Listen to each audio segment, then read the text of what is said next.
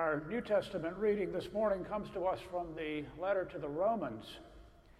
It is a little dense and a little hard to follow, but if you can hang with it, I think it has something to say to us at this time.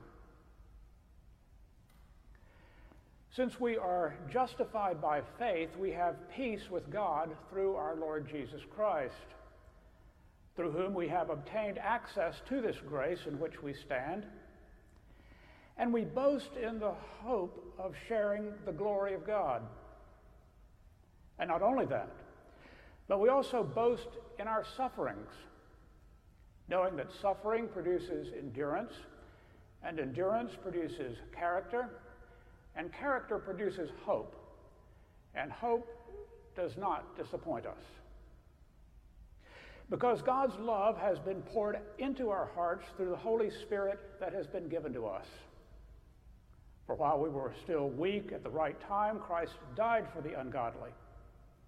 Indeed, rarely will anyone die for a righteous person, though perhaps for a good person someone might actually dare to die. But God proves his love for us in that while we were sinners, Christ died for us. Much more surely, then, now that we have been justified by his blood, we have been saved through him from the wrath of God. For while we were enemies, we were reconciled to God through the death of his Son.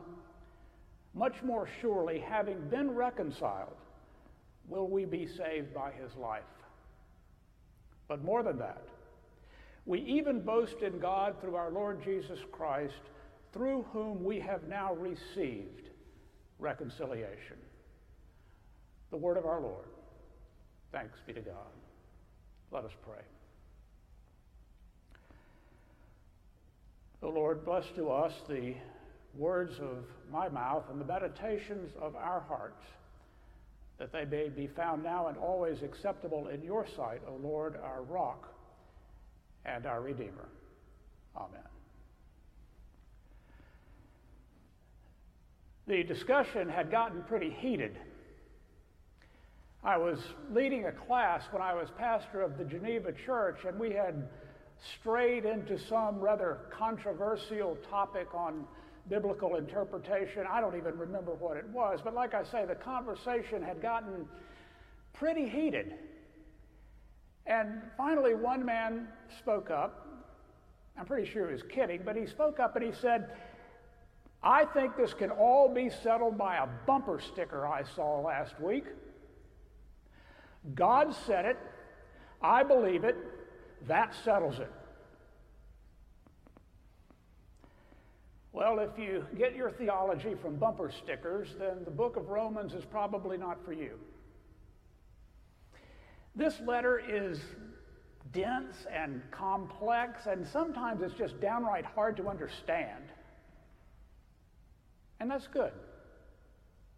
It's good because it reminds us that God is hard to understand.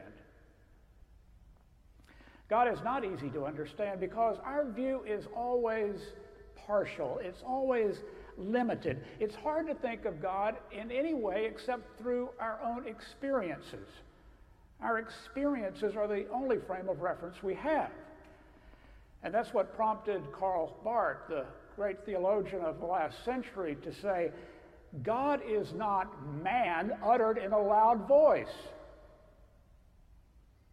Or as Flannery O'Connor, that great Southern writer, put it from the other direction, a God you understood would be less than you. Even though we are created in the image of God, God is not us. Sometimes God defies the laws of nature, the resurrection. Sometimes God defies the rules of logic. He reconciles us through the death of his Son. What Paul is trying to show in this letter to the Romans is that God is bigger than our preconceptions. The life of faith is larger than what we had expected. Did you catch some of the claims that Paul makes about God in this passage? Through God, suffering produces hope? That Christ did not come for religious people, but for the ungodly. That God's first move is to reconcile with his enemies. These are upside down understandings of the way the world works. And to believe them, we have to have a little imagination for another reality, for a larger reality. The trouble is, our culture, our social media, our political system shout, shout so loud at us and throw these stark images at us every day that say reality is us, them. It's this party or that party. It is the good guys or the bad guys, conflict, competition, opposition, war on a virus, assaults on police, attacks on protesters. That is the view of reality that is pumped out at us every day. But contrast that with the view of reality portrayed in Romans. While we were enemies, we were reconciled to God. Having been reconciled, we are saved by Christ's life.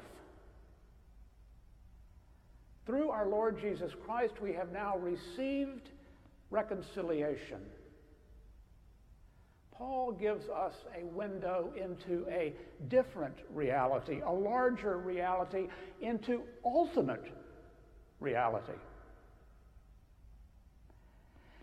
And we see that the nature of this reality is not one of conflict, of us versus them, it is one of reconciliation and unity.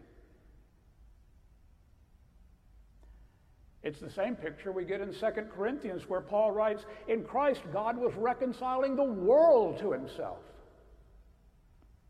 And in Colossians, where he says, Through Christ, God was pleased to reconcile to himself all things.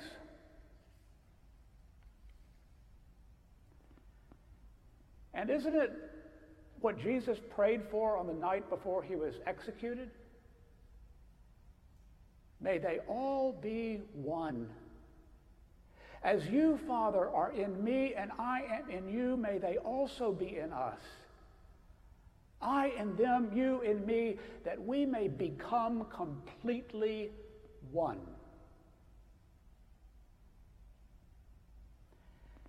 And if Jesus prayed that, don't we think there's about a 100% chance that it will happen eventually?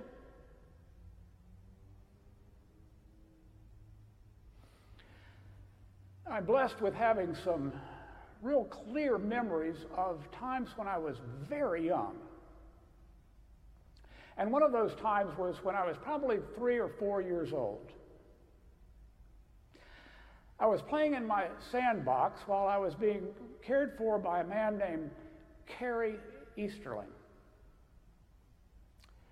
And I learned many years later that Kerry was part African American and part Native American. But I did not know that then, and I was playing and I looked up and gazed into Kerry's face and I asked, Kerry, are you white or colored? You see, those are the terms I had heard people using. That was the common parlance in the late 1950s. I'd heard people using those terms, but I didn't really understand what they meant, and I especially didn't understand what they meant in relation to Kerry.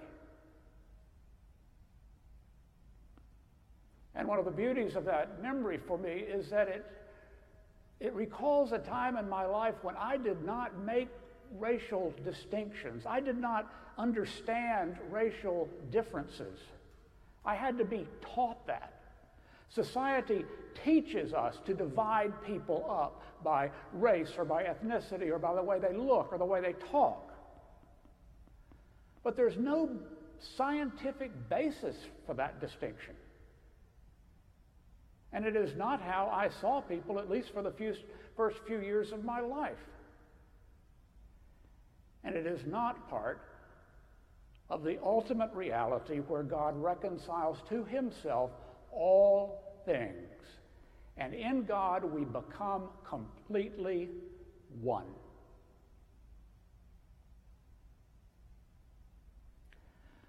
So the question is if that is the nature of ultimate reality, how do we live that now? Now, when we are at this inflection point for racial and social justice in our society, when things could go one way or another, how do we live into that ultimate reality now?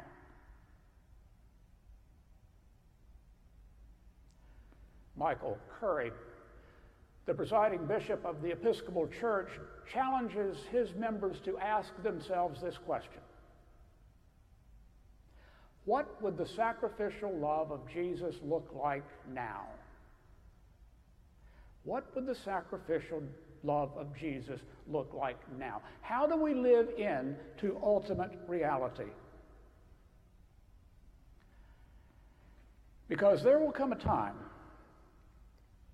when the Democratic Party and the Republican Party no longer exist. And even harder to believe, ultimately and eventually, Facebook and Instagram and Twitter will be gone. CNN, Fox News, and MSNBC will be off the air. And God will be reconciling to himself all things. And in God, we, black, white, protesters, police, conservative, liberal, become completely one. In light of that, what would the sacrificial love of Jesus look like now?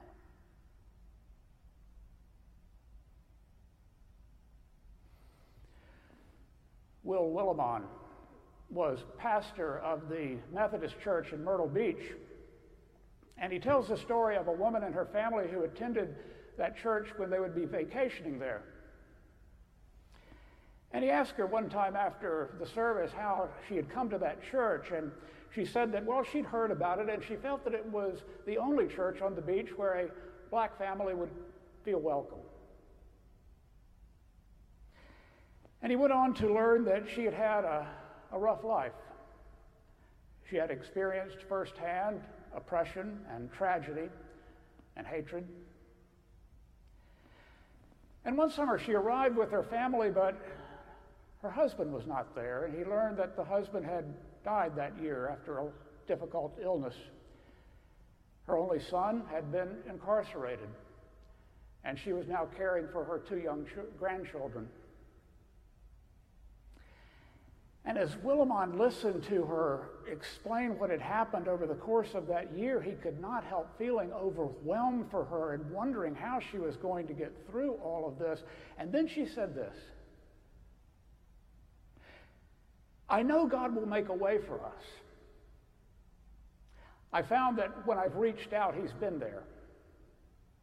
Not always when I wanted Him, but always when I absolutely needed Him.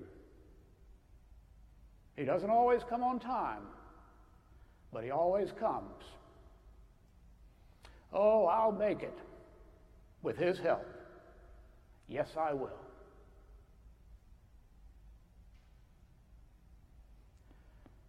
Paul said, We boast in our hope of sharing the glory of God. And not only that, but we also boast in our sufferings knowing that suffering produces endurance, and endurance produces character, and character produces hope, and hope does not disappoint us.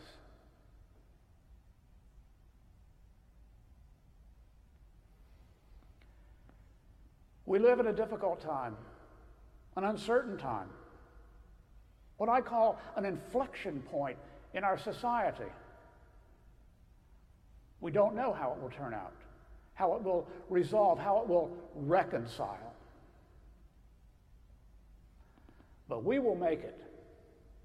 We will all make it with God's help. Yes, we will.